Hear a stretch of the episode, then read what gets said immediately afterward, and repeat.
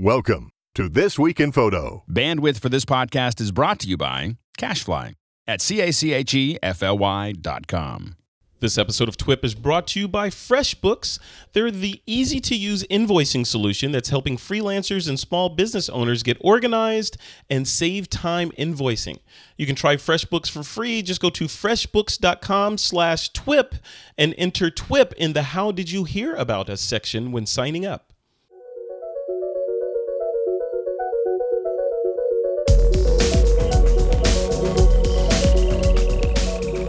This week on TWIP, Google is breaking up Google Plus into photos, hangouts, and streams. Also, Profoto has launched the B2. And finally, Lytro reorganizes and refocuses on virtual reality.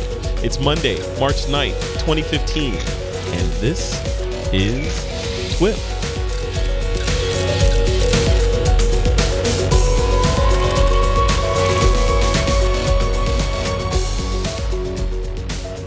All right, folks, welcome back to TWIP. I am your host, Frederick Van Johnson. Joining me today on this episode of the show to discuss photography and a whole lot of other cool things are Mr. Craig Colvin, Miss Jan Kabili, and Mr. Alex Koloskov. Hey, guys, how you doing? Doing Hey, great. Frederick. Don't be shy. Don't be shy. I don't bite. You guys are like, I'm doing okay. I really am. Welcome to the show. This is exciting. This is the first show. I feel like I haven't done a show in, in forever. It's the last show we did was from Las Vegas, and uh, you know, Vegas years are like 30 years per day to anybody else. So I feel like I haven't done a show in forever. So let's start with you, Craig. You were in Vegas too. I know you didn't have a good time. You were just you're stuck in your room the entire time. I know. So tell us, Yeah, tell us what's I, new. actually, I'm, I'm surprised I even uh, get a room when I go there. I was up most every night uh, meeting all the great people I know. I've met virtually and never met in person. Yeah. So it was a it was a great time. Uh, it was a good show. Uh, it was my first WPPI, and I'll oh wow. Okay. I'll definitely be heading back for that. Well, Uh, cool. Yeah. And you got to sit in on a live recording of this week in photo. didn't you? I, I did, I did, in in your suite. Yeah, it was You very, uh, yeah. All, all the all the big muckety mucks were there. It was very good. Yeah, I need a title that says Muckety Muck. I think that would be really cool. So- awesome. All right. What else is what else are you working on? Um, well, um, uh, working on a workshop uh, that we're going to be uh, sponsored by This Week in Photography uh, Mhm. to Joshua Tree. We're gonna it's a fine art nude models at Joshua Tree National Park. Yeah. I'm Yeah. rolling my eyeballs. Hey Jan, you're welcome to come. You are definitely no, welcome thank to come. you. I've been to those kind of workshops, and I know I like. Use I like another expert in there teaching us how to hold the camera. Come on. You know? That isn't the issue. I like the way you put fine art in there before nude. Yeah, well- like, that's going to save you. Oh, If- man, if you've seen that it- show, I know it. yeah, great. Uh, now, if you've seen my work, it, it's art uh, before before nude. So yes, it is. Um, and that's going to be held May 1st through 3rd. Uh, Yep. And we should have that up on the TWIP website. Uh, By the time you hear this, it will be on the site. Yes. We'll also link to it from this episode. So if, if folks are on the page for this and they're they're watching the video on thisweekinphoto.com, in the body of this post, you'll see the link to that to that particular page. Well, cool. Well, welcome, Craig. I feel like I just saw you a minute ago, but welcome back again. always good to hang out with you. All right, uh, Jan Kabili, host of The Fix. Jan, what is going on in your world? Something big, I know. Well, all kinds of big things. But first, I have to apologize to you, Craig. I'm sorry. I'm sure your workshop is wonderful. Oh, no, it's fine. okay, fine. but anyway, so I yeah, I'm busy, busy, busy as always. Um, and one of the things I'm busy with is the Fix, which is the new podcast on this week in Photo Network. I'm so excited. Yeah, and what's what is The Fix about? the Fix is all about fixing your photos, Yes. and that means Photoshop and Lightroom and any other apps or ways that you can think of to make your photos look better after you shoot them. I love it. Our resident Photoshop Lightroom or Lightroom Photoshop expert, Jan Kabili. Awesome. Thank Welcome, you. Jan. I know you're working on a ton of stuff. I mean, you're working. You're at Lynda.com author, right? I think that's that may have been where I first heard of you. Is like you're kind of prolific in the Lynda.com world, right? Yeah, yeah. I was one of the first authors ever there. I've been working with lynda.com since I won't even tell you. 1999. Wow. Yeah, and that's like the main thing that I do, and I just love it. It's such a professional experience, um, and I think that the quality of the uh, the courses that go out of there are just you know top notch, and so I'm really honored to be a part of it. Awesome. Let's And is it mainly Lightroom and Photoshop courses you're doing there? Yeah, I do mostly Lightroom and Photoshop, and I do some Photoshop elements as well. Um, and because my background is in photography, I went to grad school in photography, so. Awesome. Well, welcome, welcome to the show. It's good to have you on. I feel like we talk all the time, and this is, you know, it's a treat to have you sitting in the hot seat while I'm hosting. I like this. Ooh, I'll be careful. All right. Hey, I got the power. I got the mic. All right. Uh, speaking of power and microphones, last but not least, my brand new friend and new to the Silicon Valley area and and prolific on Google Plus and many other places, the CEO of Photigy, Mr. Alex Koloskov, is in the house and is joining us to talk about all the stuff that's going on. Alex, first of all, welcome to This Week in Photo. It's a pleasure to have you on. Thanks for coming on. And what is going on in your world, man? Wow, such introduction. Uh, thank you, Frederick. That's that's great. Uh, thank you for inviting me, of course. And uh, well, I'm new to this area, and uh, I'm new to what I'm doing here. Uh, we got big studio, and I'm spending spending days and uh, well, hopefully nights, but nobody let me spend night here, my girls. But yeah, basically, we finished in setting up the studio, and uh, big plans we have. Uh, We'll be running workshops, uh, live workshops, well, all kind of things here. Studio We may, we may do some TWIP workshops from that space yes, too. yes, definitely. Uh, of course, um, what I do, I'm not going to fill the studio. I mean, all seven days a week. No way. Mhm. Yeah. So definitely we'll uh, host uh, all kind of photographers, and uh, yeah, we can do things with TWIP. Know, Yeah, and we gotta and, we gotta like definitely link to your portfolio, which we will from this blog post. But the like some of the work that you do with water is just crazy. It's outstanding. If people haven't seen that, Alex Alex likes to sculpt with water at one one thousandth of a second or something like that. so it's some really cool stuff. I'm sure you make a mess there, but the result is is spectacular. So we'll we'll put some of those in the blog post of this episode. Yeah, cool. We're preparing for that kind of workshop. I'm getting big rugs, you know, to cover studio. Yeah, yeah, yeah. That's gonna be cool. I can't wait. Like, Craig does some of that kind of stuff too, but Craig likes paint. You like water. Craig Craig goes with paint for some reason. I don't know. it is great as well. Yeah. yeah. Cool. All right, guys. Well, cool. All right, before we jump into this episode, we got a ton of cool stuff to talk about. Uh, before we do that, I want to thank our first sponsor for the show, and that's our good friends over at FreshBooks.com. This episode of This Week in Photo is brought to you by FreshBooks, the easy to use invoicing solution that's helping freelancers and small business owners get organized and save time invoicing. You can try FreshBooks for free. Just head over to freshbooks.com slash TWIP and enter TWIP in the How Did You Hear About Us section when you sign up. And as I've said on This Week in Photo before, we use FreshBooks as the back end to basically run most of the stuff behind the scenes on this business to keep the lights on and to keep everybody happy. Because as we all know, as creative professionals, we're not necessarily focused on capturing our income, expenses, and tracking billable time and all that. And I think the reason that we don't capture all of those things is simple. It's boring. We're creatives. We like fun stuff. We like Photoshop and Lightroom and you know all these other cool things that let us express that side of our brain. And thankfully freshbook offers us as small business owners a way to quickly and easily keep track of our time and money without disrupting our workflow or you know, sort of messing with our creative juices. With FreshBooks, you can invoice clients. It's easy. You can do it in seconds, and expenses can be automatically imported so that you don't have to lift a finger. You're just doing the stuff on the back end while you do other cool stuff. You can even track billable time as easy as starting a timer on your on your mobile phone. You can bi- whip up business reports. You can stay on top of your income, expenses, and tax time is coming up. So with a couple of clicks, you can generate reports for your CPA or your accountant so that you're staying out of trouble. So grab some popcorn, learn how to FreshBooks by watching some of their free Getting Started webinars. I'm a big fan of webinars, and they've got some excellent ones online for you to check out. Once again, if you want to check FreshBooks out, you can just head over to freshbooks.com slash TWIP, enter the code This Week in Photo or TWIP in the How Did You Hear About Us section to start your free 30-day trial. All you need is an email address to uh, to try FreshBooks for free for 30 days. Just go over to freshbooks.com slash TWIP and enter TWIP in the How Did You Hear About Us section. And we want to thank FreshBooks for their support of This Week in Photo. And here's a quick look at what's happening this week on the TWIP network over on Street Focus. Valerie presents another Streets of the World featuring Athens with Spyros Papaspyropoulos. And on your itinerary, Mike Driscoll files a special report from the New York Times travel show.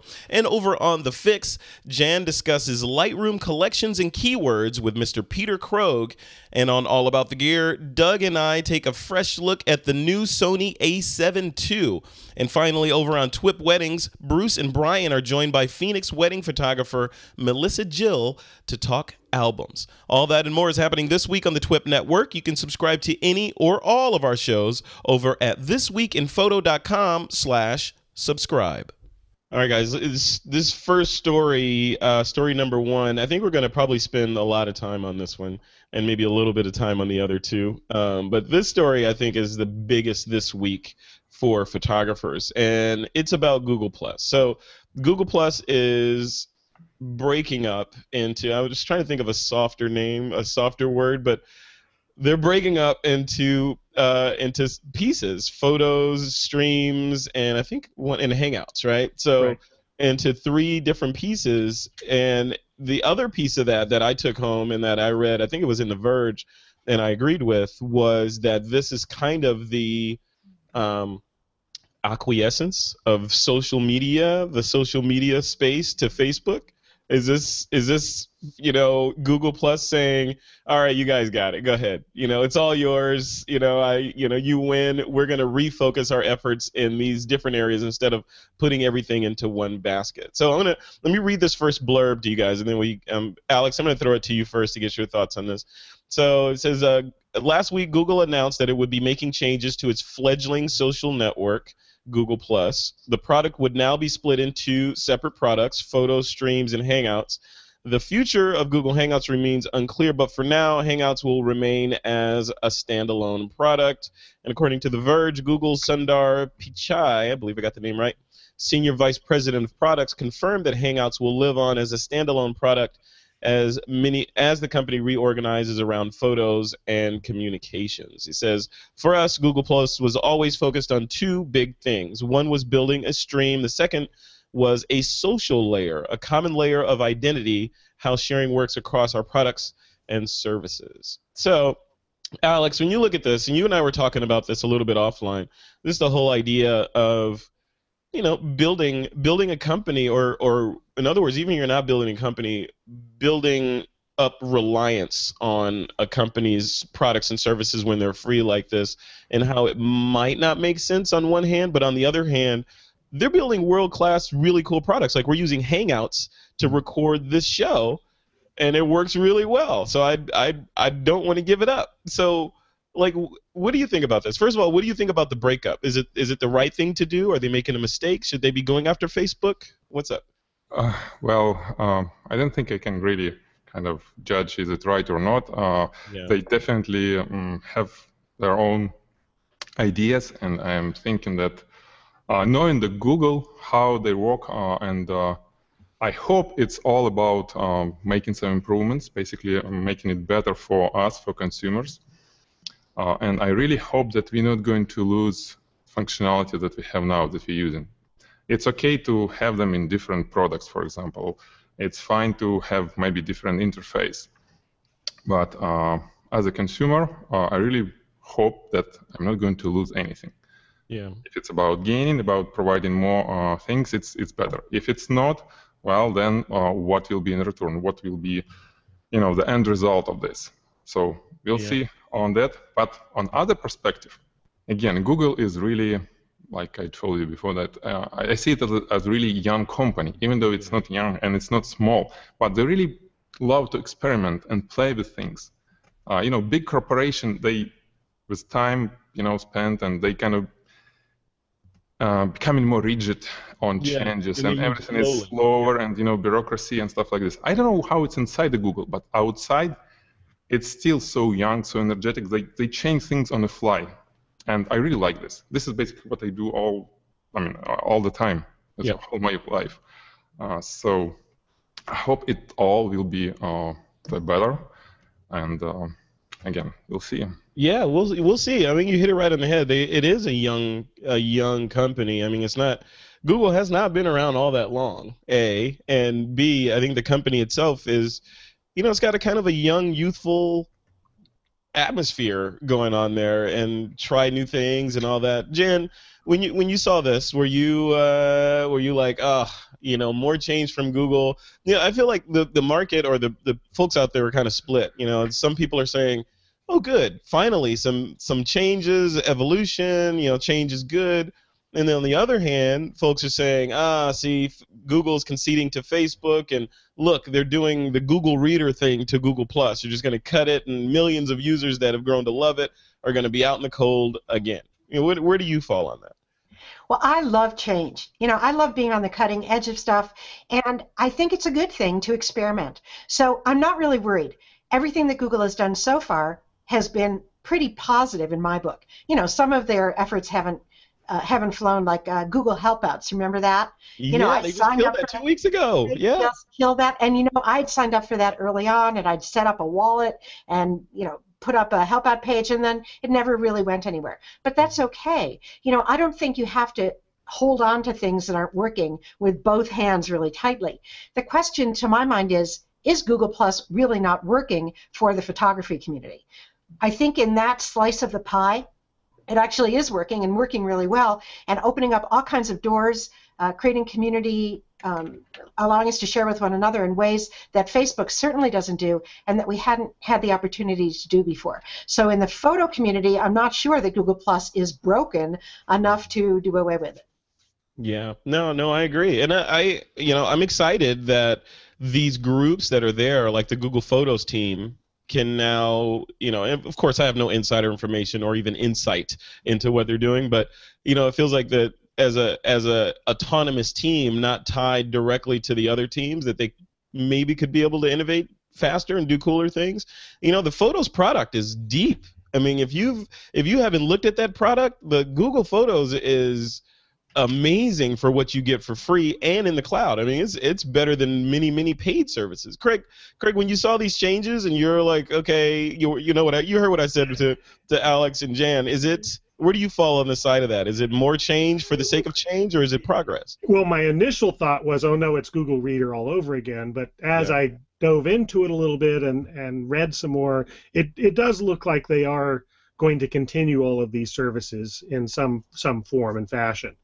Um, and I I think it does make a little bit of sense to to separate some of them. Um, using Google Hangouts with Google Plus was uh, clunky. There there were there were different ways to start Hangouts that sometimes would include it on your feed and sometimes wouldn't. And so I think by making them standalone products, they can perhaps improve on that sort of thing. Yeah. Um, Yeah. th- uh, Jan brought up an interesting point that for the photography community, I've always felt like Google Plus was mainly a photography community, and uh, that that seems to be where they got their biggest traction. And I think maybe by by splitting these up, they can perhaps attract uh, some other communities as well. So it's to their advantage to do so. Yeah, yeah, yeah. I, I I hear you, and I always thought because I'm on Google Plus and I'm a photographer, and most of the people that I interact with are photographers. That's why I have mostly photographers in my circle. But turns out that they're saying that you know mostly photographers are on Google Plus. Now, Alex, you have I haven't looked today, but last time I checked, it was like over two million people following you on on G Plus is it two million photographers or is it two million two million other people out there? Yeah, I'm curious. I can only hope it's uh, photographers. Uh, well, uh, because um, I don't know, uh, there is very uh, little feedback uh, from those two millions. Just, I mean, it's hard to compare, but I can compare on a Facebook where I have, uh, I don't know, 200,000 maybe, uh, and uh, it's more feedback, more interaction going on uh, than on Google Plus with two, 2 million. So, you, you, know, there is a big difference on, you know, what kind of audience. But definitely, uh, I have a lot of uh, friends and uh, followers, photographers there, because Google Plus was, um, well, it was like sort of winning ticket for me uh, the time when it started, because I was one of those first who jumped in, uh, thanks to Trey Ratcliff, who kind of started, and somehow I I don't remember how, but I get an interaction, interception with him at Google Plus, and then I kind of whoa, it's such a cool community, and yeah. everything started on Google Plus. But then over time, it's kind of a little bit lost for me. I don't know that sense of interaction. I don't know maybe because too many people uh, who I have no idea and different languages, you know, different. Uh, well, hard to tell, but I just found myself that uh, I do a little bit. Well, I do more interaction on Facebook than on Google Plus. Yeah, yeah, I've I've heard that a lot from different folks that that the engagement and interaction seems to be lower on Google Plus. And I did a test myself. I mean, I don't have. I'm looking at my numbers here. I don't. I don't have your two point whatever million followers, Alex. I think I have like, you know, half a million or something. Um, but doing a test, you know, just doing it like a, a, a, quick test. I did this a couple months ago by sending out a quick link and seeing how many clicked on it versus the same compelling link on Twitter and Facebook.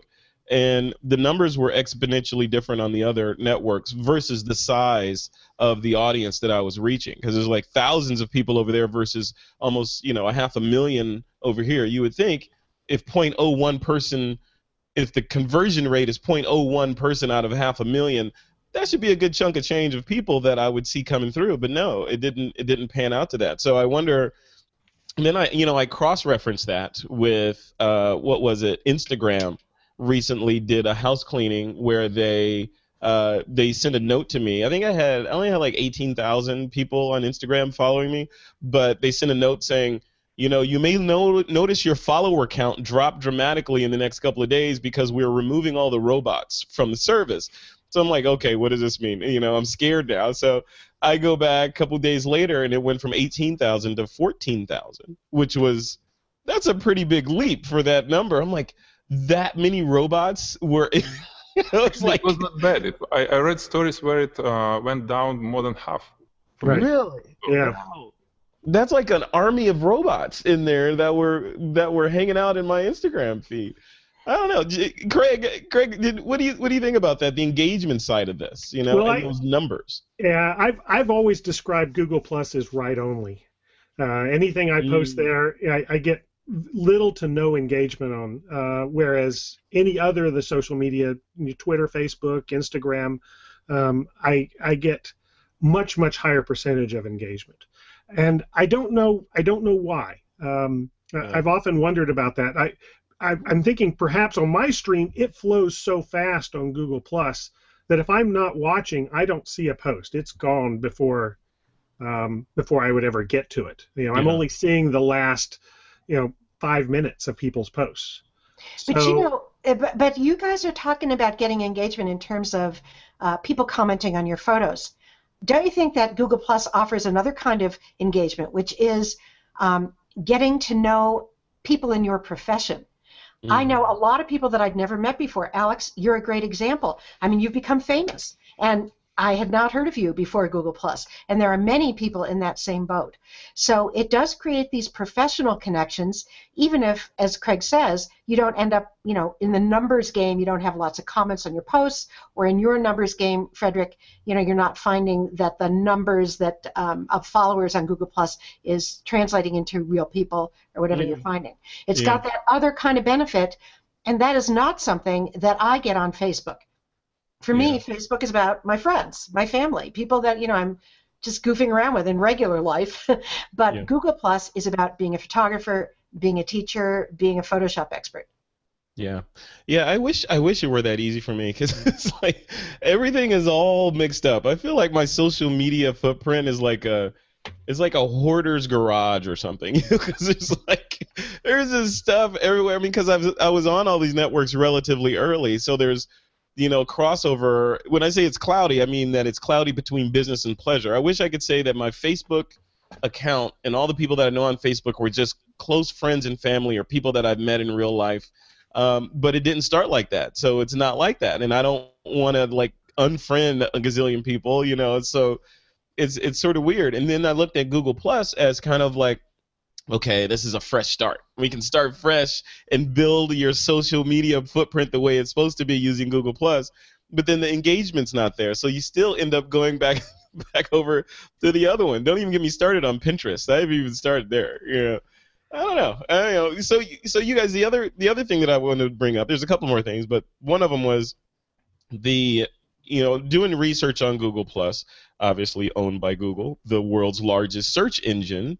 Um, rumor has it, or I think Google has publicly said that weightings for your for people with larger followings, i.e., more social weight, um, when like for example, if Alex posts something and links to something, that link will have more weight than if I post it, just because he has many more times followers than I do, right?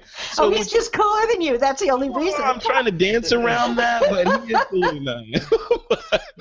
but but I mean, but you think of it, you're like, okay, well that has significant implications for business. If if I want to promote a page or a webinar or a link or something if Alex promotes it or Trey promotes it with these with these legions of followers behind them, theoretically that thing will bubble up closer to the top of the search results, resulting in more click-throughs, etc. Whereas, you know, if it was just somebody like you know that has two followers, then chances are they won't get seen. I don't know. Where do you, where do you guys fall on that? I mean, is that is that a valid reason to stay plugged into Google Plus? Craig, what do you what do you think? Well, it's a valid reason to have Alex post, uh, you know, reshare all of my posts. I know. Absolutely.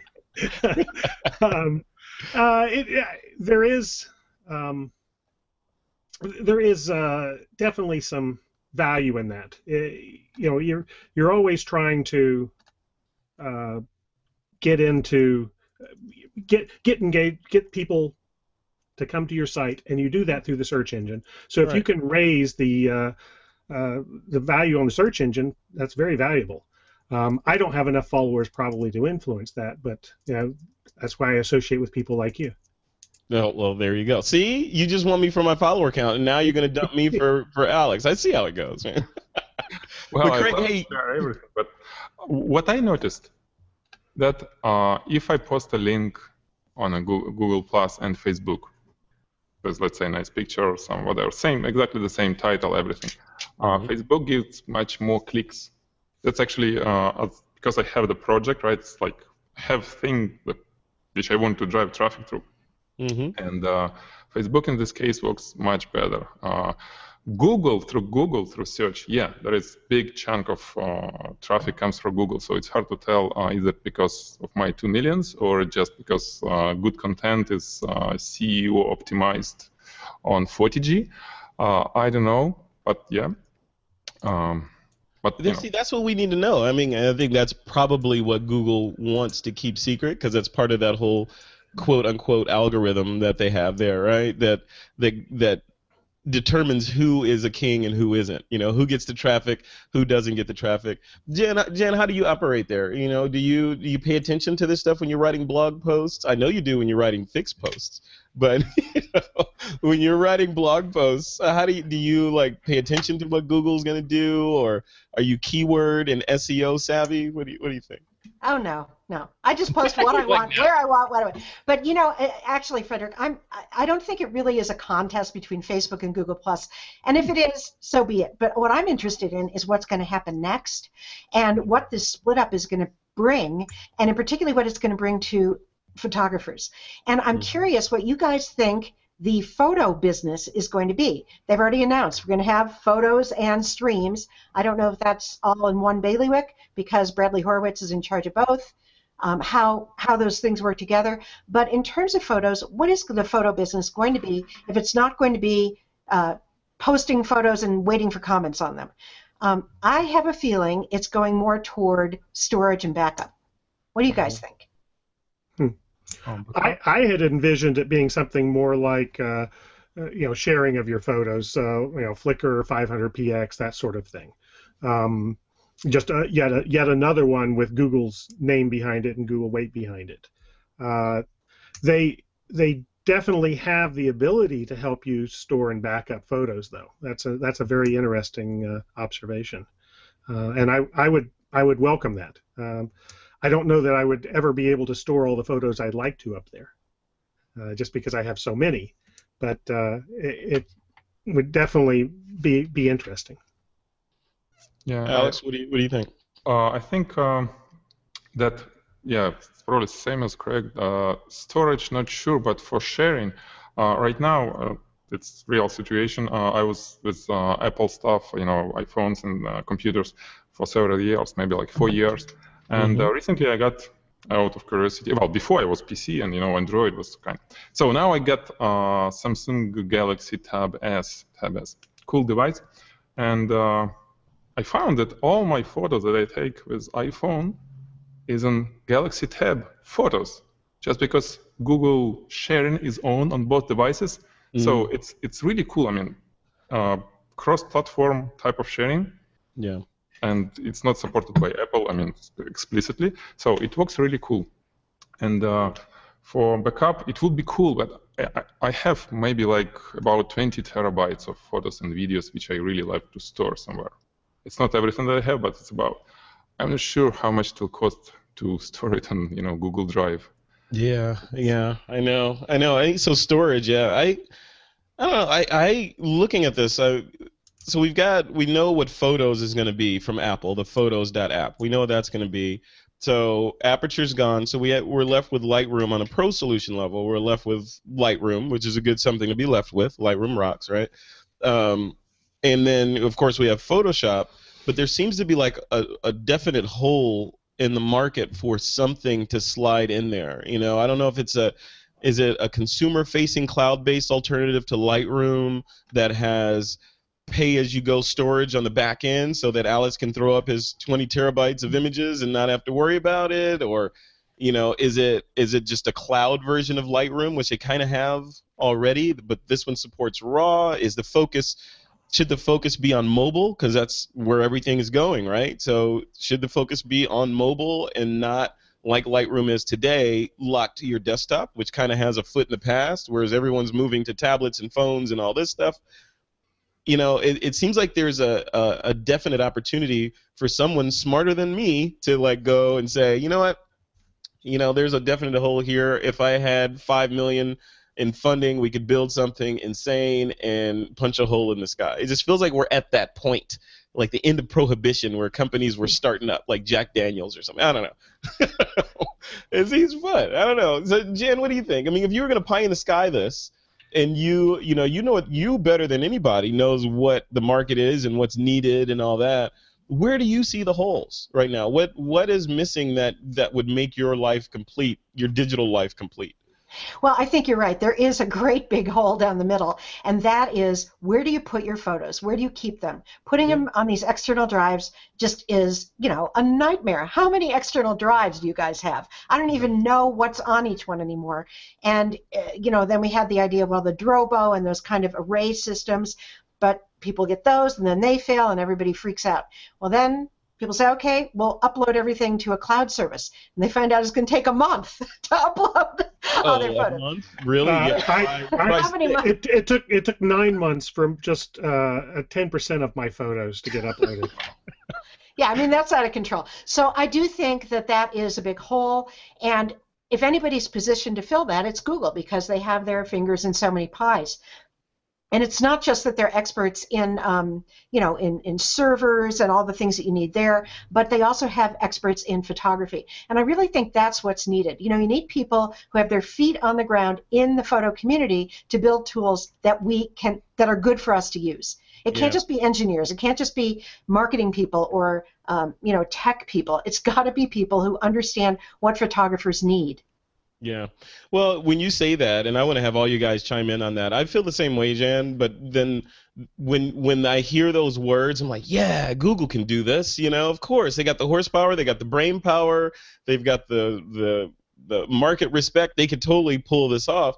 And then I think about Google Wave and Google Reader and Google Helpouts, and I'm like, if I was Alex, if I was Alex, I'm like, do I really want to put 20 terabytes of stuff up there and not have it somewhere else, and then have some, you know, have the decision be made about my photos in some meeting, you know, at Google, and they're like, oh, you know what? That's not really working for us. Send an email to everybody and tell them we're shutting it down. And you're like, okay, now what do I do? You know, a week to download them all to somebody. yeah. Thank you for thank you for your patronage. We tried it. It didn't work. We're moving on. Sorry. You know that doesn't that kind of stuff doesn't work when you got 20 terabytes of stuff in the cloud. You know. I can see for Google Reader, you're like, oh, it's a bummer. I can go find some other solution. But now we're talking precious, irreplaceable data, you know, and it's not experimental. I don't know, Alex. What, what how Well- do you, what do you think about that? You, you, you hit right on the target. I was not thinking about this when I kind of put in my head, oh, it will be so cool application from Google, something like uh, like Lightroom, but really light, just for you know putting photos, and it will silently upload everything in cloud, and you know.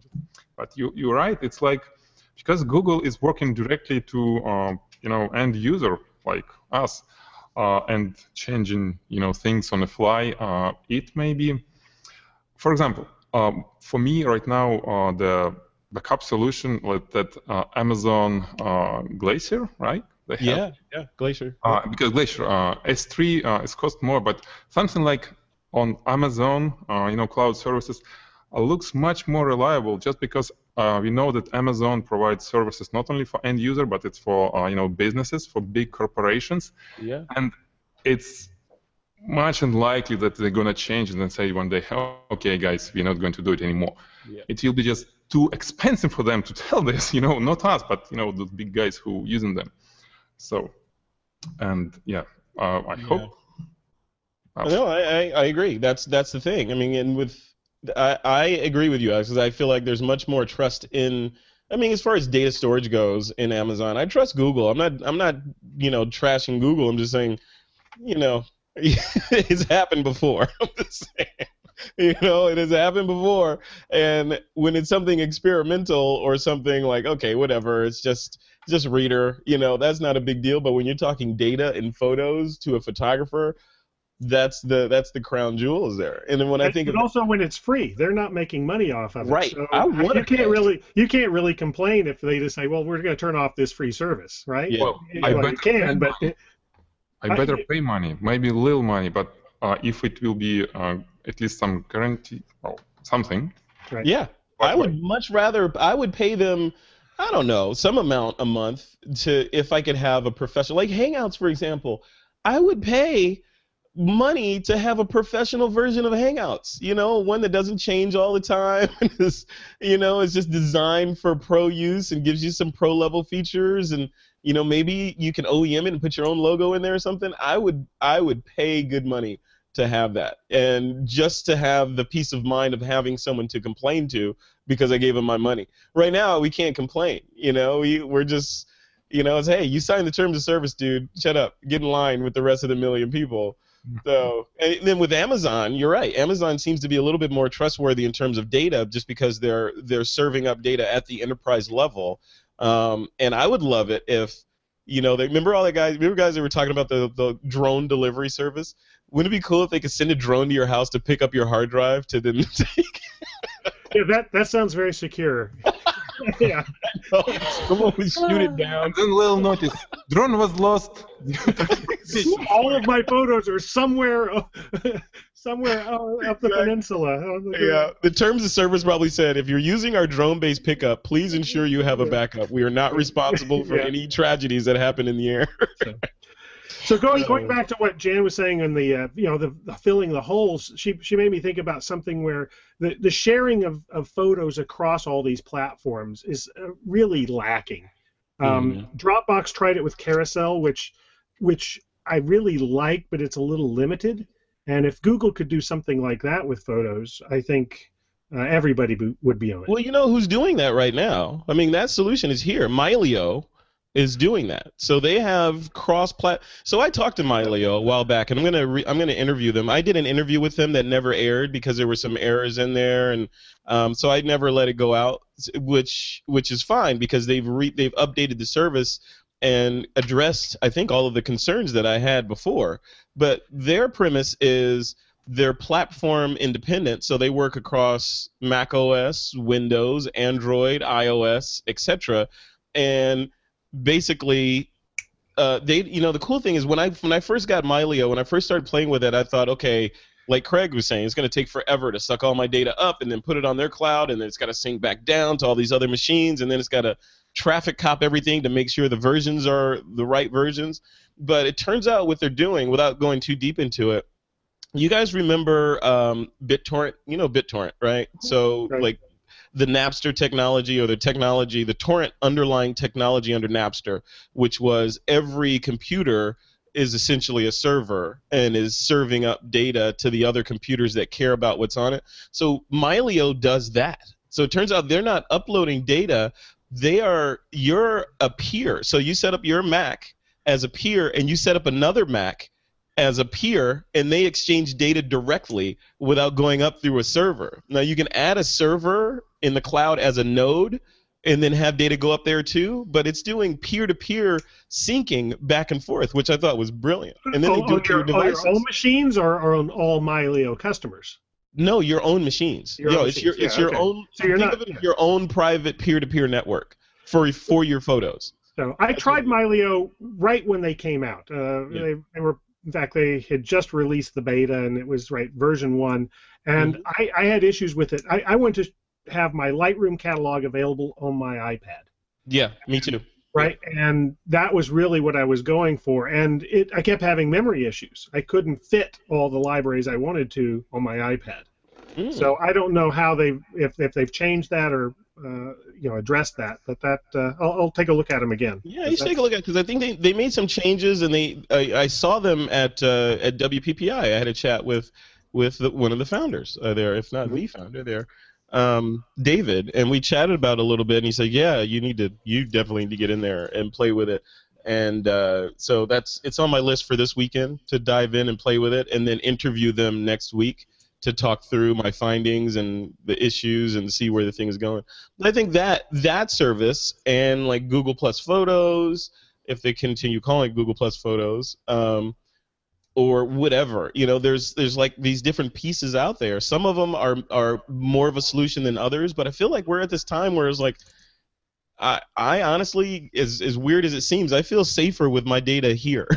you know, under my roof. I know it's all gone if something happens to my house or, you know, whatever happens, but I feel like I know over there on those Drobos or on that Western Digital or whatever, there's data there that is going to be there hopefully when I go double click on that drive. I don't know.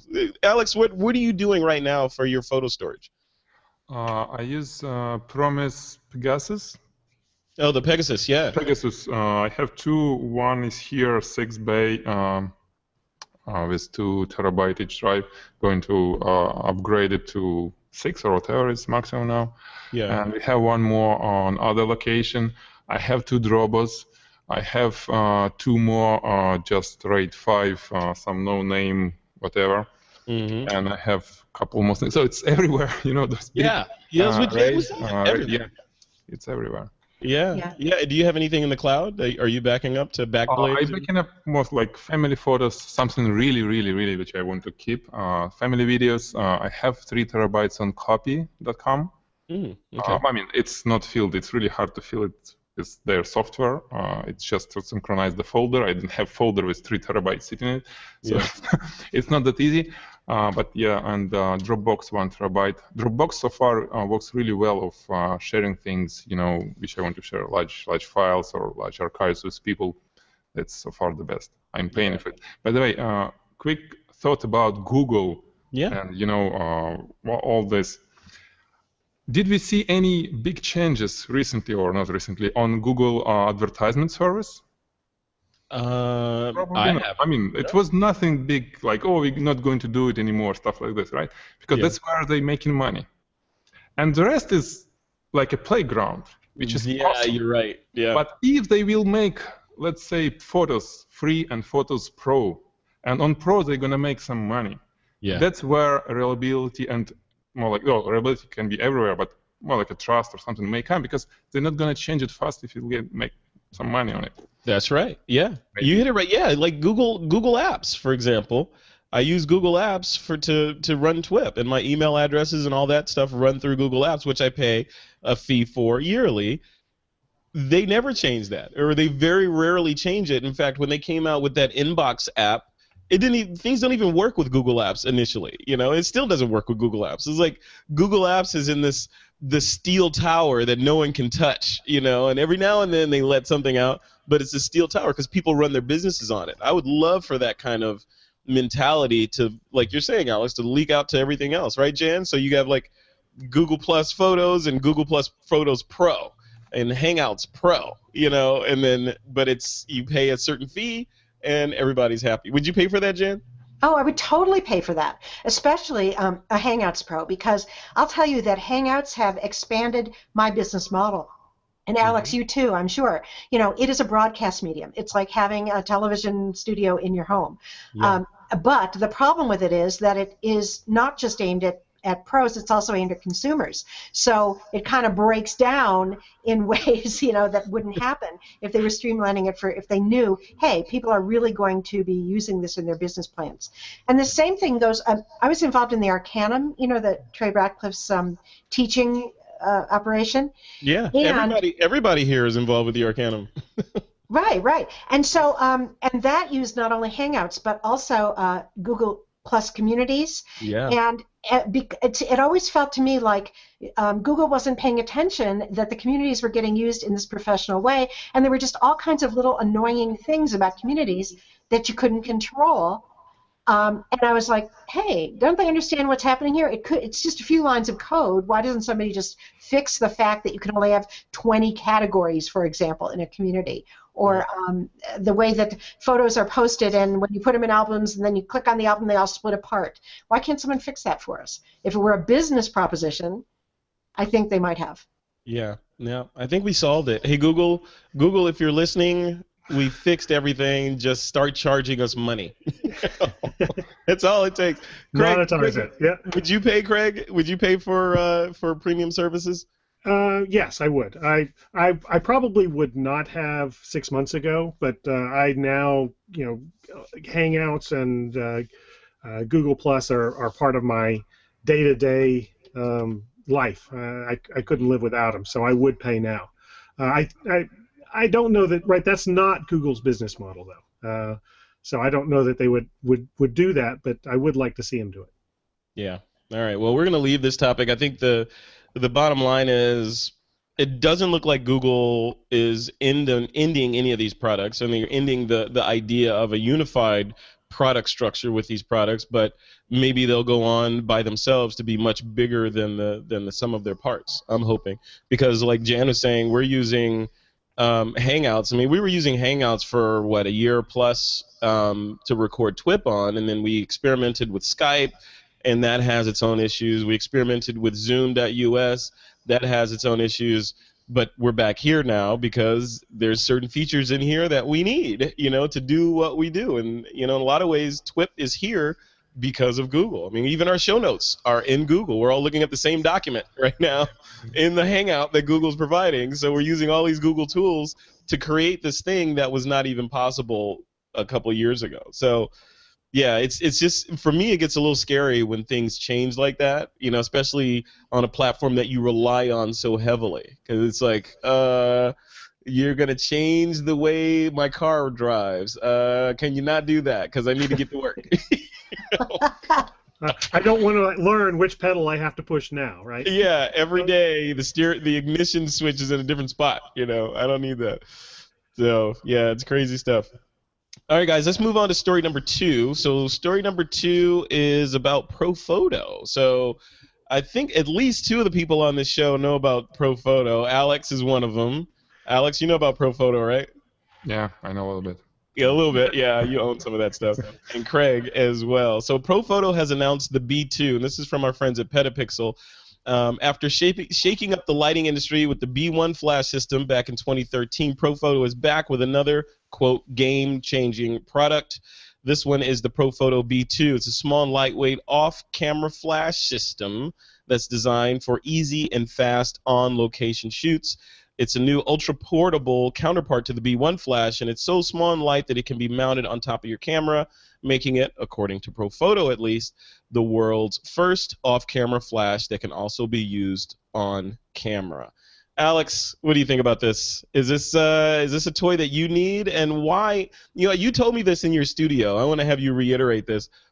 You've used all kinds of flash stuff. In fact, you did some tests with Profoto versus Einstein's and and different things. Broncolor. You landed on Profoto. Why are you on Profoto?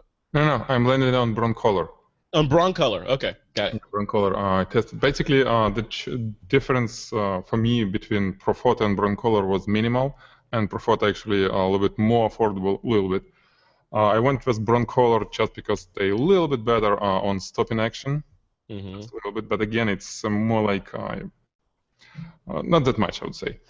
Uh, but looking at this uh, B2, uh, I was playing with B1. Yeah, uh, we got a few units uh, right here in California, and I was playing it on a beach in a studio. Uh, it's, it was cool unit, uh, really awesome, lots of power, lots of stopping power in terms of action photography, uh, and um, uh, still not that large. But and I like it actually, really like it. Uh, I not was not going to use it in the studio because I don't need battery powered stuff here because Yeah. I work in the studio mainly. Uh, for B2, it looks like it's um, almost well very similar version of B1 with separated strobe, the lamp, hmm and battery and pack, right? And connected with the cord because it's still portable. You're supposed to kind of mount on your on your camera or uh, take it in your location. So definitely, it's not for studio photographers who work only in studio like me. There is no reason to pay two thousand dollars for uh, one light with really cool stopping power. I see that a flash duration can go uh, down to all up to 15,000 of a second. That's really short. It's really cool. To, to freeze, you know, splash, you need uh, one of um, one probably 3,000 of a second, Yeah. even maybe 2,000 of a second. But 15,000 is it's awesome. Uh, but it's portable. I mean, it's still not as powerful as AC powered units, right? Yeah. And uh, the reason um, I'm a little bit actually not sure here because comparing B1 and B2, it's smaller, but it still has batteries, you know, and stuff like this. And Mhm. probably the the only thing that really cool that you can mount it on a camera and have a battery, you know, somewhere on your, you know, On your body. whatever, It's on your belt. It's like a wedding. Is this a wedding photographer tool or uh, you know Wedding, fashion? Craig Craig's gonna be in the desert with this thing, right? Shooting fashion in the desert. Yeah, I, I, I think I would rather have the B1, uh, just so I don't have to worry about the cables and all that. That it, it actually, if you a single flash head with the battery, uh, the B2 weighs more than the B1. Hmm. So the battery will accommodate two flash heads. Uh, so you do have that advantage. If you're going to be using two lights on location, then yeah, that that helps you. Um, but you know, it's also they, they talk about mounting it on your camera, but the the flash head weighs one and a half pounds. Mm. That seems like an awful lot to put on your hot shoe. Yeah. Yeah. Um, I don't know that I'd want to be, you know, carry, lifting that every time. I, I'm not quite sure what, what the market is for this. Uh, I'm not I'm not quite getting. I guess maybe if you had an assistant that had it attached to their belt and they're going to be carrying it around, it's a lot easier for them to carry. yeah. That's uh, what Joe Joe McNally calls those voice activated light stands. Right, exactly. And and for that, I think this is great because the the flash head itself does weigh significantly less than the B1. Um, but you know, just for for my use, uh, for portable, I, I would, I think I'd probably prefer the B1. Now, what are you, what are you using in your studio day to day? Uh, I use Einsteins in my studio, um, and I I use them on location as well. Uh, both those and AlienBees with uh, the Vagabond. Uh, The power brick. Yeah. Yeah. right. Um, and that brick is always a, a hassle to carry around, which makes me think with the B2 you'd have that same issue. You always have to find a place to put it where it's going to be out of the elements. Uh, On the beach, you got to keep it out of the sand and out of the water, uh, up high. So you need it up where the light the, the uh, head is anyway. So why not just go with the B1? Yeah.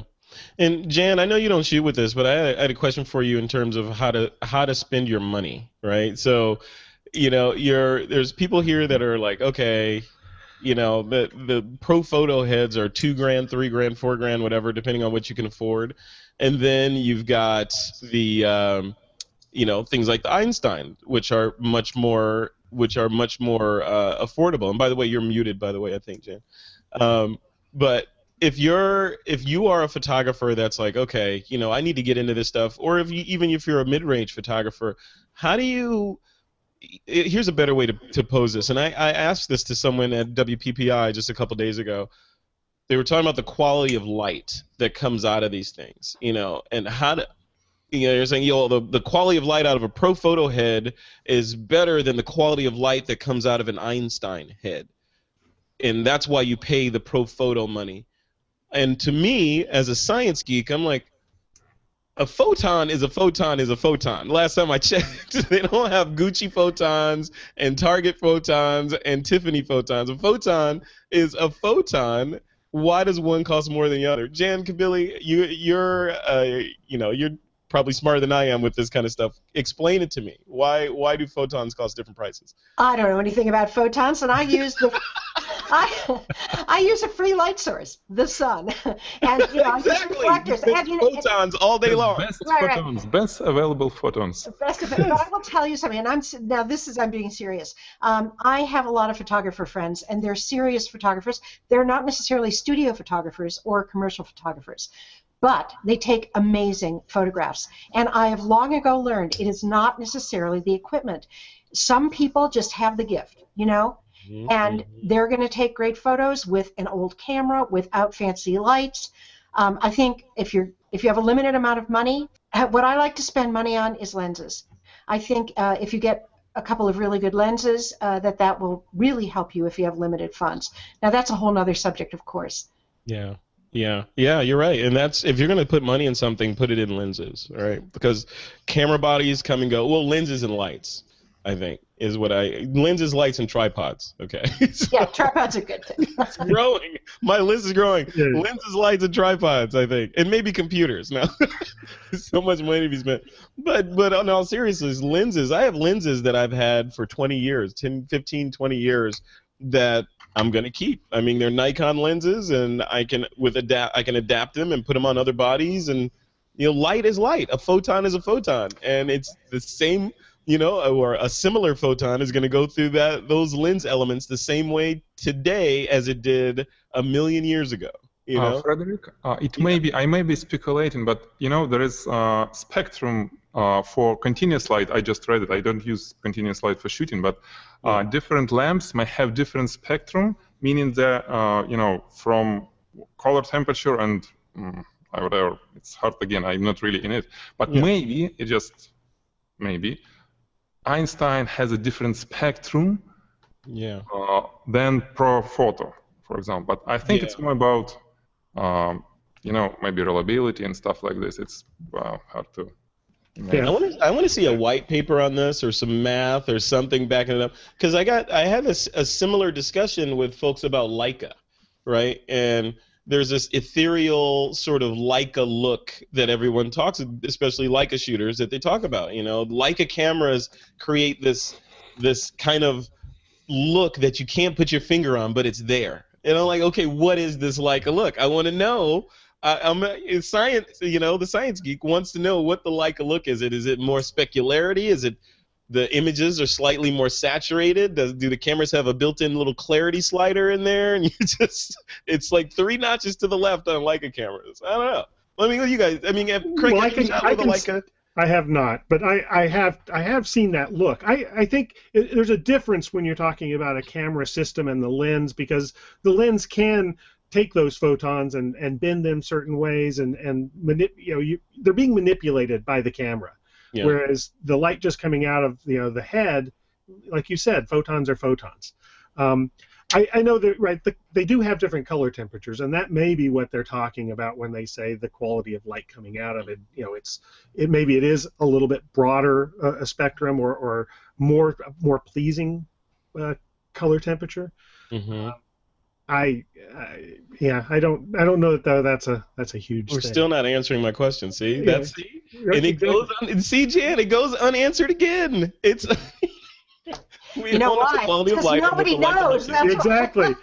Nobody knows. So okay, so here it Blind is. leading So- the blind here. Yeah. So Craig, if if do you think if a photographer with a top of the line Leica camera and the best lights that Profoto has to offer, given the same model in the same studio, next to a photographer with, you know, let's say a top of the line Nikon or whatever, and Einstein lights, and they both produced work, could you tell the difference between those two works? And you know, they're they're using the exact same light modifiers, so you can't, you know, Right. Nothing right. else is different. Would it?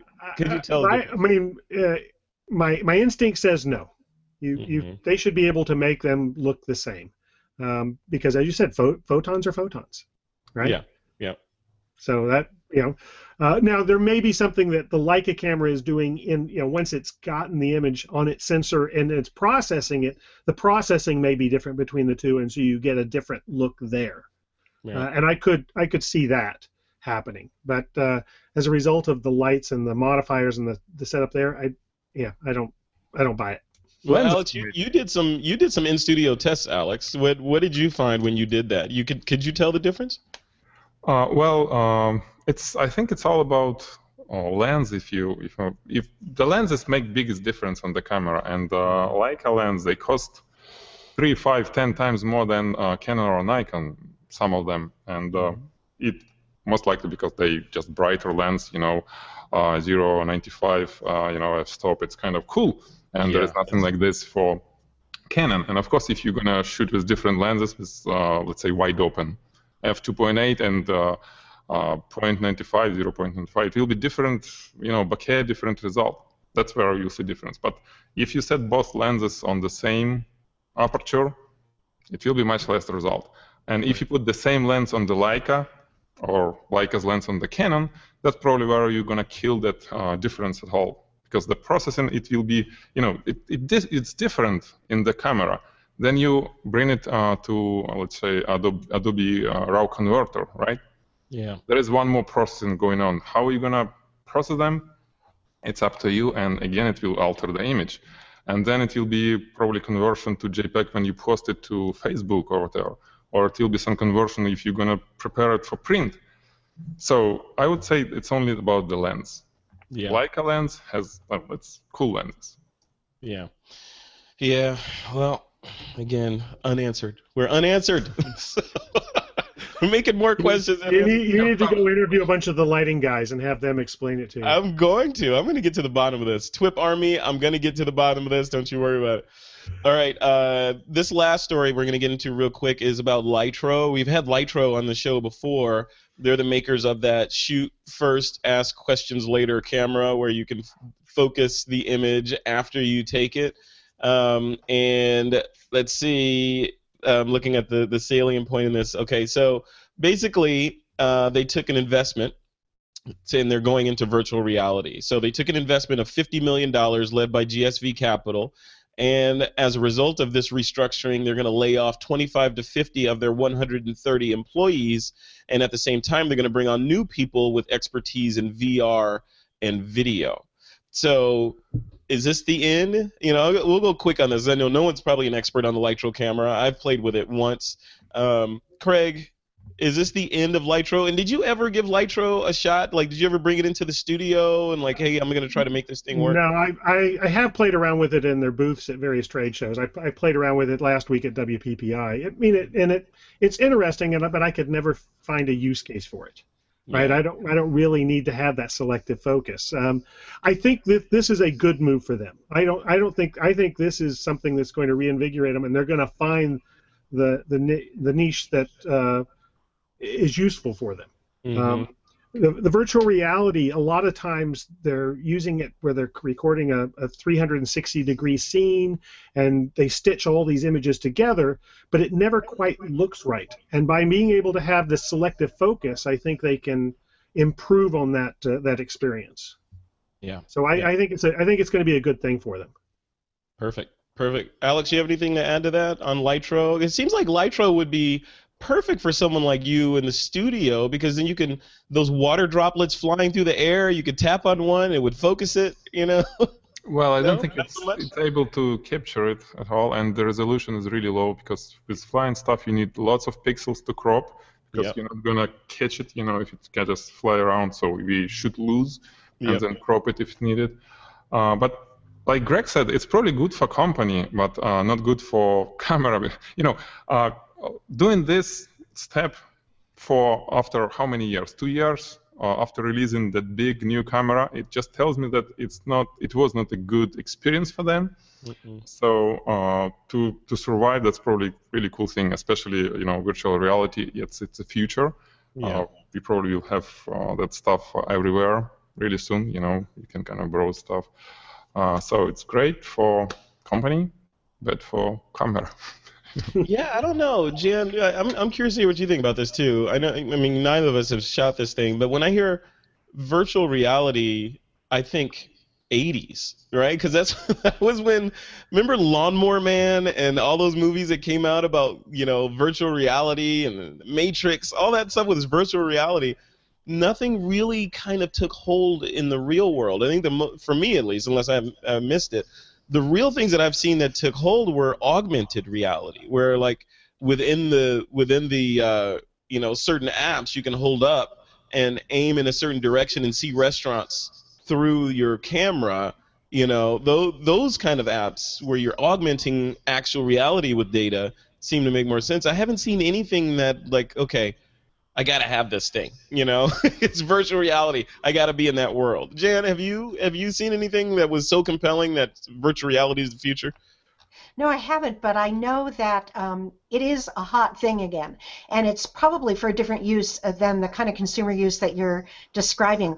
My understanding is that this light field technology that um, was in the camera is something that they can use with the virtual reality, and I know that uh, it's not just that company that's into it. I think Facebook just bought Oculus, right? Yes. Right. Yeah. Uh, Oculus, Oculus Rift. Yeah. And Google bought a company as well, so there must be something there because a lot of people are investing a lot of money in it.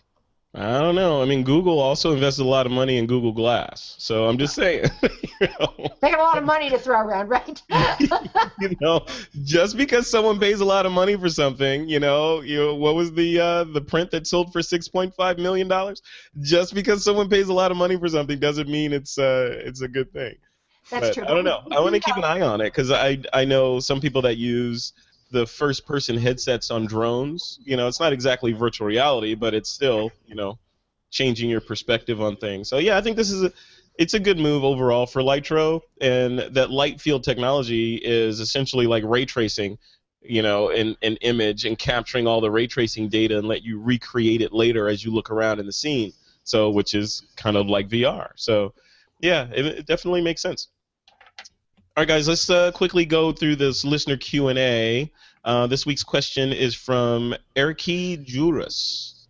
Um, and the question is this is not necessarily a question for the show, but a question for Frederick Van Johnson and any other member of the TWIP Army who happens to own a 5K iMac and does either video or photo editing regularly. Okay, that would be me. And I don't know. Jen, you have a 5K iMac, right? Don't you? No way. You I've got it. No, I'm sitting here with an old Mac Pro with like all this, you know, it's all junked up. I took it in my garage and I added all these hard drives to it. It's cool. So, so you are a geek. Your your geek is showing. Um, okay, so then the rest of the question is: the high resolution screen is indeed nice, but also kind of glossy, big and glossy. How do you cope with that? Is glaring a real problem? Do you see your face on the screen whenever the ambient light is bright enough? What I have in mind is that I'm thinking you buy one and want to invest in a 27-inch mirror to go every time. So basically, wondering if is this thing reflective? I'm looking at it right now, and no, it's not reflective. I don't see myself in it. It is. I don't know what magic pixie dust they sprinkled on this display, but I see icons, desktop, and Windows. I don't see Frederick anywhere in this display. And I work in a pretty bright room during the day. I don't get any room reflections or any of that sort of thing on this either. Conversely, right next to it, I have a cinema display that's sitting here with palettes and stuff on it. And from time to time, I get reflections on this screen. So that's what I see. I don't know. Craig or Alex, do you guys have a 5K iMac? Nope. No. No, no. I'm the only one. Good. Finally, I beat people at something.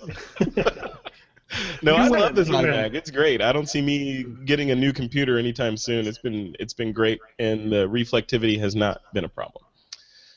All right. Well, I guess I answered this week's question. So, uh, Twip Army, if you have another question that you'd like answered on the show, just visit our website at thisweekinphoto.com and click on that submit a question link, and you can send us either a text message or a voice message.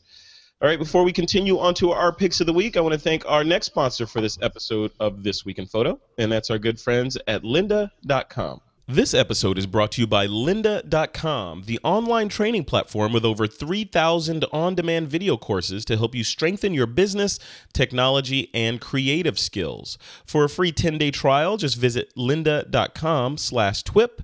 That's L Y N D A dot com slash T W I P. Now, lynda.com is for problem solvers, creative people, or just people who want to make things happen.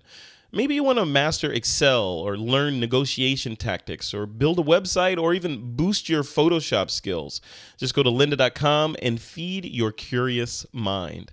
Lynda.com offers a ton of courses on Lightroom, Photoshop, and the Adobe Creative Cloud, and many on just getting inspired or re inspired about your photography. With a lynda.com membership, you can watch and learn from top experts who are passionate about teaching, and you can stream thousands of video courses on demand and learn at your own schedule. And courses are structured so that you can watch them from start to finish, or you can consume them in bite sized pieces. You can even download tutorials and watch them on the go from your iOS or Android device. Your lynda.com membership will give you unlimited access to training on hundreds of topics, all for one flat rate. So, whether you're looking to become an industry expert, you're passionate about a hobby, or just want to learn something new, visit lynda.com slash TWIP and sign up for your free 10-day trial. That's L-Y-N-D-A dot com slash twip. All right, let's jump into our picks of the week. Remember, your pick can be anything as long as it's related to photography. Jan Kabili, I'm going to let you go first. What is your pick of the week? Well, I think that uh, the women out there are going to like this pick, as well as anybody who doesn't like carrying around giant camera bags. I found the, my favorite camera bag ever, and that is the TurnStyle Sling. This is a bag that you can carry. Can I show it to you? You want to see? Uh, I want me see it, share my yeah. screen. Okay, I'll show you the real thing. Here's the real thing. I don't know if you'll be able to see it. Here we go. See, there it is. Yeah, yeah, I see it. It's not too big. It's not too big, and it's got this strap that you can use either as a sling that goes over one shoulder, or this is how I use it. I just tie it around my waist, like, you know, those. Wait a minute, those old fanny packs from the '80s. I was going to say that. You know, Yeah. but but that's really important. So I travel a lot, and I'm carrying some gear with me. My shoulders are killing me with regular camera bags. So then I tried backpacks. Well, that doesn't work either, you know, because you want to grab something and you can't because it's back there and you can't reach. Yeah. But this thing, you just sling it right around to your front, you unzip it, your camera is right there, ready to pick up and shoot. And I can fit in there um, my um, Panasonic um, GH4. I can fit uh, w- with the 12 to 35 lens.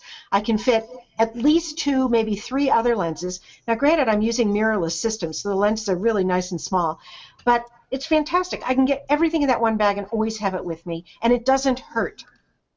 I So think that's I'm gonna have to get that. that. I'm I'm on a never-ending quest. I think. I feel like, you know, I feel like this is like Lord of the Rings or something because I'm on a quest to find the right bag, and I cannot find the right bag. And there's always one little thing missing, like oh, it doesn't have a slot for my MacBook, or it doesn't have this or this, or what I'm learning is it might be a case of you just need the what do you call it, um, the right bag for the right reason, right? So I need to maybe I need multiple bags, and every now and then I will just grab the bag that works. Can you see my screen right now? I'm trying to share a screen. Oh yeah, we can see it.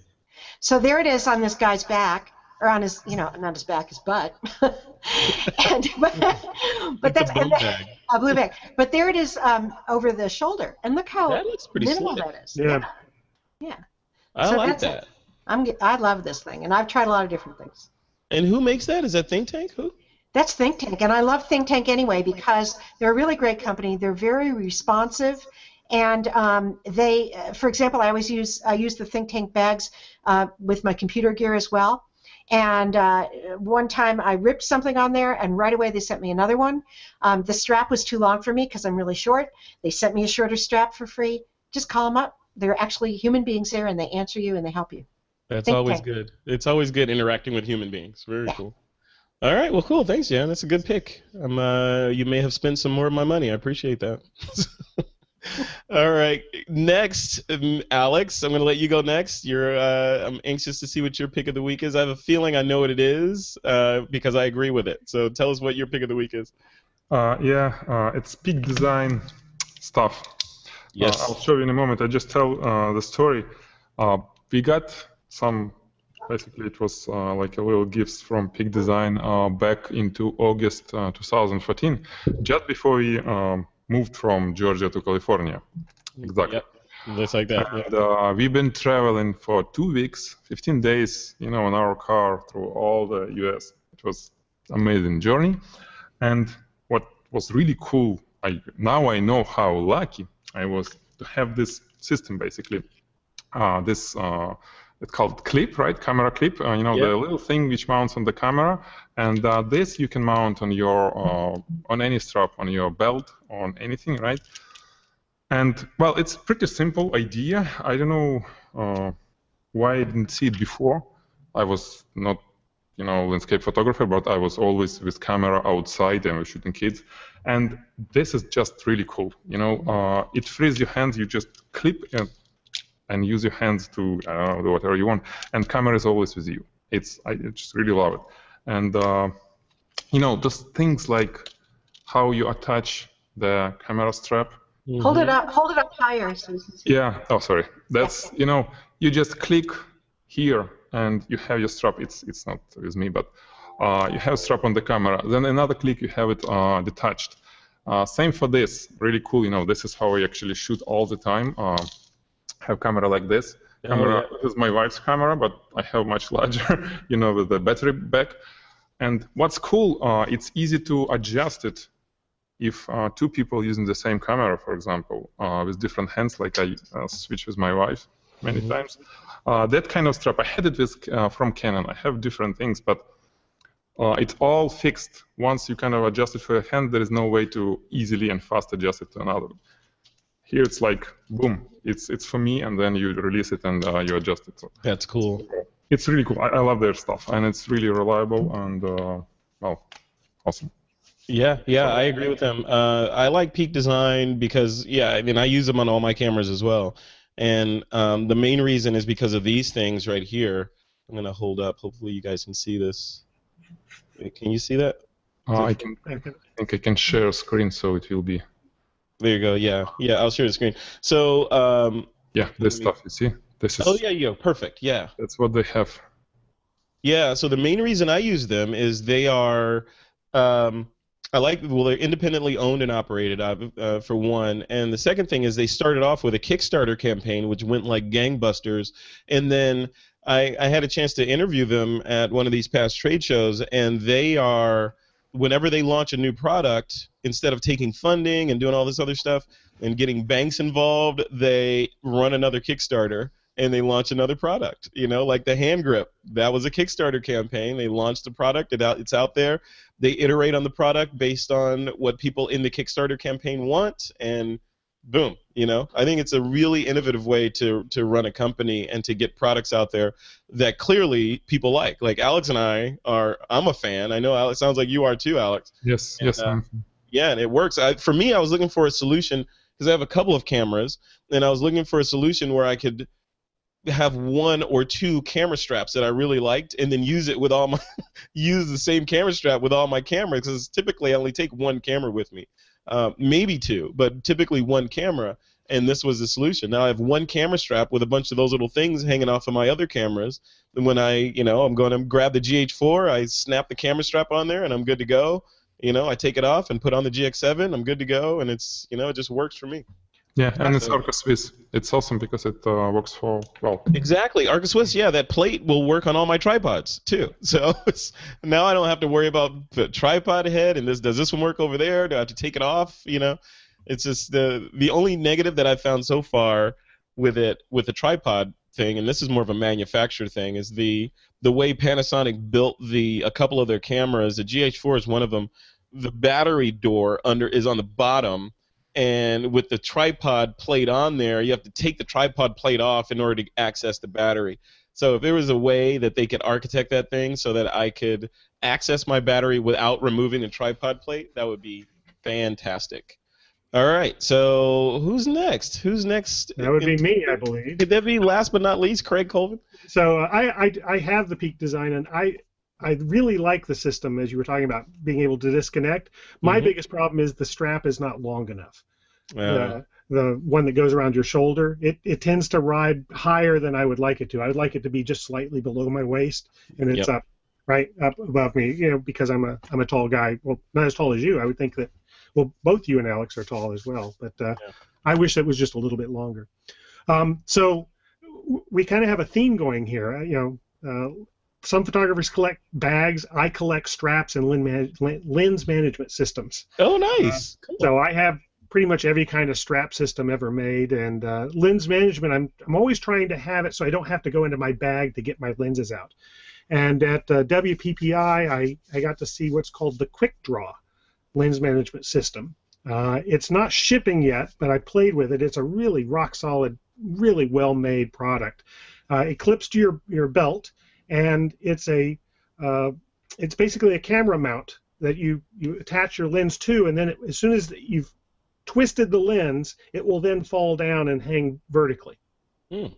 Um, and so you can eat quick, very quickly take your lens off, put it on that. It's locked into you, and then you can grab your other lens and put it back on your camera body. And what's it? What's that called again? Uh, quick draw. And The there's a link in the yeah link in the show notes if you wanted to go take a look at it. Oh yeah, I'm gonna ke- take a look at it. And what does that? What does that cost? Uh, it's a little pricey. It's $139, and you need to have two because you always have to have an empty one to put your lens into. Right? You have to have a minimum. Right? You need one more than you have lenses uh, that you're carrying. Um, but uh, they let me, you know, put it on a belt and, and walk around with it for a little while, and it was uh, it was really really nice. Uh, Is that, had a- is that, is that the one we're looking at right now? Yes. right? Yep. Right.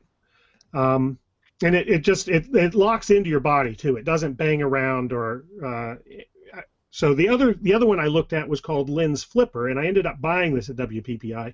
It's a lot less expensive. I think it was forty nine dollars, Mhm. um, and it is basically two back to back mounts uh, that are with a strap in, uh, that you can put around your neck or your shoulder. Uh, so you have a lens that's that's on one of them. Um, it's going to hang down to your side. You then take your lens off your camera body, put it in the other side of it, take off the other one, and then uh, it, it allows you to switch lenses with one hand, basically. It is it's not quite as nice in the fact that it's on a strap, so it tends to swing around and bang around. Uh, I wouldn't use it on uh, when I went to the beach or something, but uh, uh, it was it was definitely usable in the studio or, or street uh, street photography, that sort of thing. So Very cool. uh, those are my two picks. Yeah, you know, I, I remember seeing these guys a, a couple of weeks ago, and I got all excited, and then I realized that they did not have a mount for Micro Four Thirds cameras. Yes, I, I talked to them about that, and uh, they said that they had gotten numerous requests there at the show for that, and that they would they would I mean, hello. I mean, yeah. yeah. you know, come on. they, dude. they had they had Sony, Panasonic, uh, Nikon, and Canon. Right? Yeah, yeah. So they now they need Fuji and Micro Four Thirds, and Right. they're done. You know. Yep. Very cool. All right, guys. Uh, I'm gonna skip my pick of the week. Actually, my pick of the week, Jan, is uh, related to you. I know that you're working on something, some kind of series over at Lynda, or maybe in the future something interesting. So I want to direct people to once again go to lynda.com and check out the stuff that Jan Kabili's working on, and keep an eye out for what comes out in the future. So that's my pick of the week. Jan's always working on something teaser. cool over there. Yeah. Yeah, that was my teaser for Jan Kabili working on something crazy at Lynda. So, Jan, people can just when they go to lynda.com, they can just search for you and see your your you know discography over there, if it, for example, right? Yeah, yeah, and in fact, you don't even have to search. If you put lynda.com slash Jan Kabili, I have my own page. Oh, How about look that? at you. Look at Yeah. I Good know. Lynda.com royalty over here. yeah i have do you know i've done uh, it's going to be 40 40 courses and they're all still up there like this is that doesn't even include some really old ones i think that's Yeah, amazing isn't it That's Yeah. crazy. That's I mean, yeah, you're you definitely have a doctorate in online education, I think. So well you know it's an interesting field i didn't even know i knew that much that's the you know yeah. Yeah. Well, and then you until you start talking to people that don't know anything, you're like, "Wow, I am a wealth of information." well you can laugh about it but honestly it's really rewarding and it really feels good you know I'll, Yeah. i do it because people say thank you Yeah. that's my Yeah, I mean, you've been doing it you said since 1999, so 15, 16 years of doing that. You know you don't do 15, 16 years of anything unless you really enjoy it, right? Right. So, no, congratulations. That's uh that's quite an accomplishment. So, thank you Awesome. All right, guys, that was my pick of the week. And with that, we're at the end of another episode of This Week in Photo. I want to thank both of our sponsors for their support, our friends at, you guessed it, lynda.com and also freshbooks.com. Help us keep the lights on over here. Craig Colvin, where can people go to keep up with you in your world of taking artistic nudes? I'm looking at you, Jan Kabili. so you can uh, every uh, craigcolvinphotography.com. Uh, all things lead to that. I have all my links to Twitter, Google Plus, Facebook, and all of that uh, there on my website. And uh, be sure to check out the uh, the workshop on uh, this week in photography. It'll it should be posted by the end of this week. Yes, if if Frederick doesn't drop the ball, it should be live on the site by the time this thing Well, we got it live. recorded now that yeah you, you're on the spot. So I can edit this, dude. You forget, right? awesome, Craig. Well, welcome, welcome, and thanks for coming on the show. It's always a pleasure having Always you. Always great to be here. All right, and Jan Kabili is next. Where can people go to keep up with you and connect with you? Well, I really want people to go to thisweekinphoto.com, The Fix. We have some amazing shows already up there. Um, Dave Cross, Lisa Snyder, uh, Peter Krogh, and other, um, you know, you wouldn't even believe who's coming on the show. I mean, these are the masters, the people that you really need to learn from. And this isn't just a talk show, it's also a learning show. So everybody does tutorials for you, and I think there's a lot for everyone there. Yeah, it's it's and it's an honor having you on the network. So thank you for for doing it. I'm uh, I'm excited to see what you cook up over there. Thank you. And welcome to the show too. This is uh don't be a stranger coming on this week in photo. Oh, I won't. You know, I love to talk to you, Frederick. It's always fun. And I also want to thank you for giving me these opportunities. Oh, you're welcome. Namaste. My pleasure. All right, and last but not least, our newest, another new addition to this week in photo, Mr. Alex Koloskov, the CEO of Photigy. Hey man, where can where would you like the TWIP Army to go to uh, to connect with you? You can find they can find my courses on um, different places uh, like LB1, uh, Udemy.com, but most of my stuff, I would say 99% of what I do is on Photigy. So www.photigy.com. Uh, I have probably 12 or so courses over there, and numerous free courses, tutorials, and uh, well, all I do. And now about a year ago uh, or so, it's not only me. I have great instructors and people uh, from community who's teaching there, uh, and uh, we have lots of free things. So if you in looking into joining this world of studio product photography, jewelry, liquid, photigy.com. Yeah, That's where it is. P H O T I G Y, photigy.com. Yeah, like Prodigy, but for photography. With Photigy. Perfect. Well, welcome. I hope this won't be the last time you come on TWIP. It's a pleasure having you on. Well, I hope so. Uh, I'll be glad to join when you invite me. That's, Yep. That's awesome. Thank Very you. cool. Well, thanks all of you guys. It was a, pleasure chatting with you about Google Plus. Hopefully, in the next several weeks, we'll see where everything will boil down to and and what this new Google world will look like for photos, hangouts, and streams. And uh, you know, it's never a dull moment in the photography industry. It's always something new, something something new to get excited about, or something new to complain about. It's what we. it's, it's photography. All right, guys. Uh, and TWIP Army, be sure to visit the website over at thisweekinphoto.com. Check out Jan's site at thisweekinphoto.com slash the fix. And with that, it's time to take that lens cap off.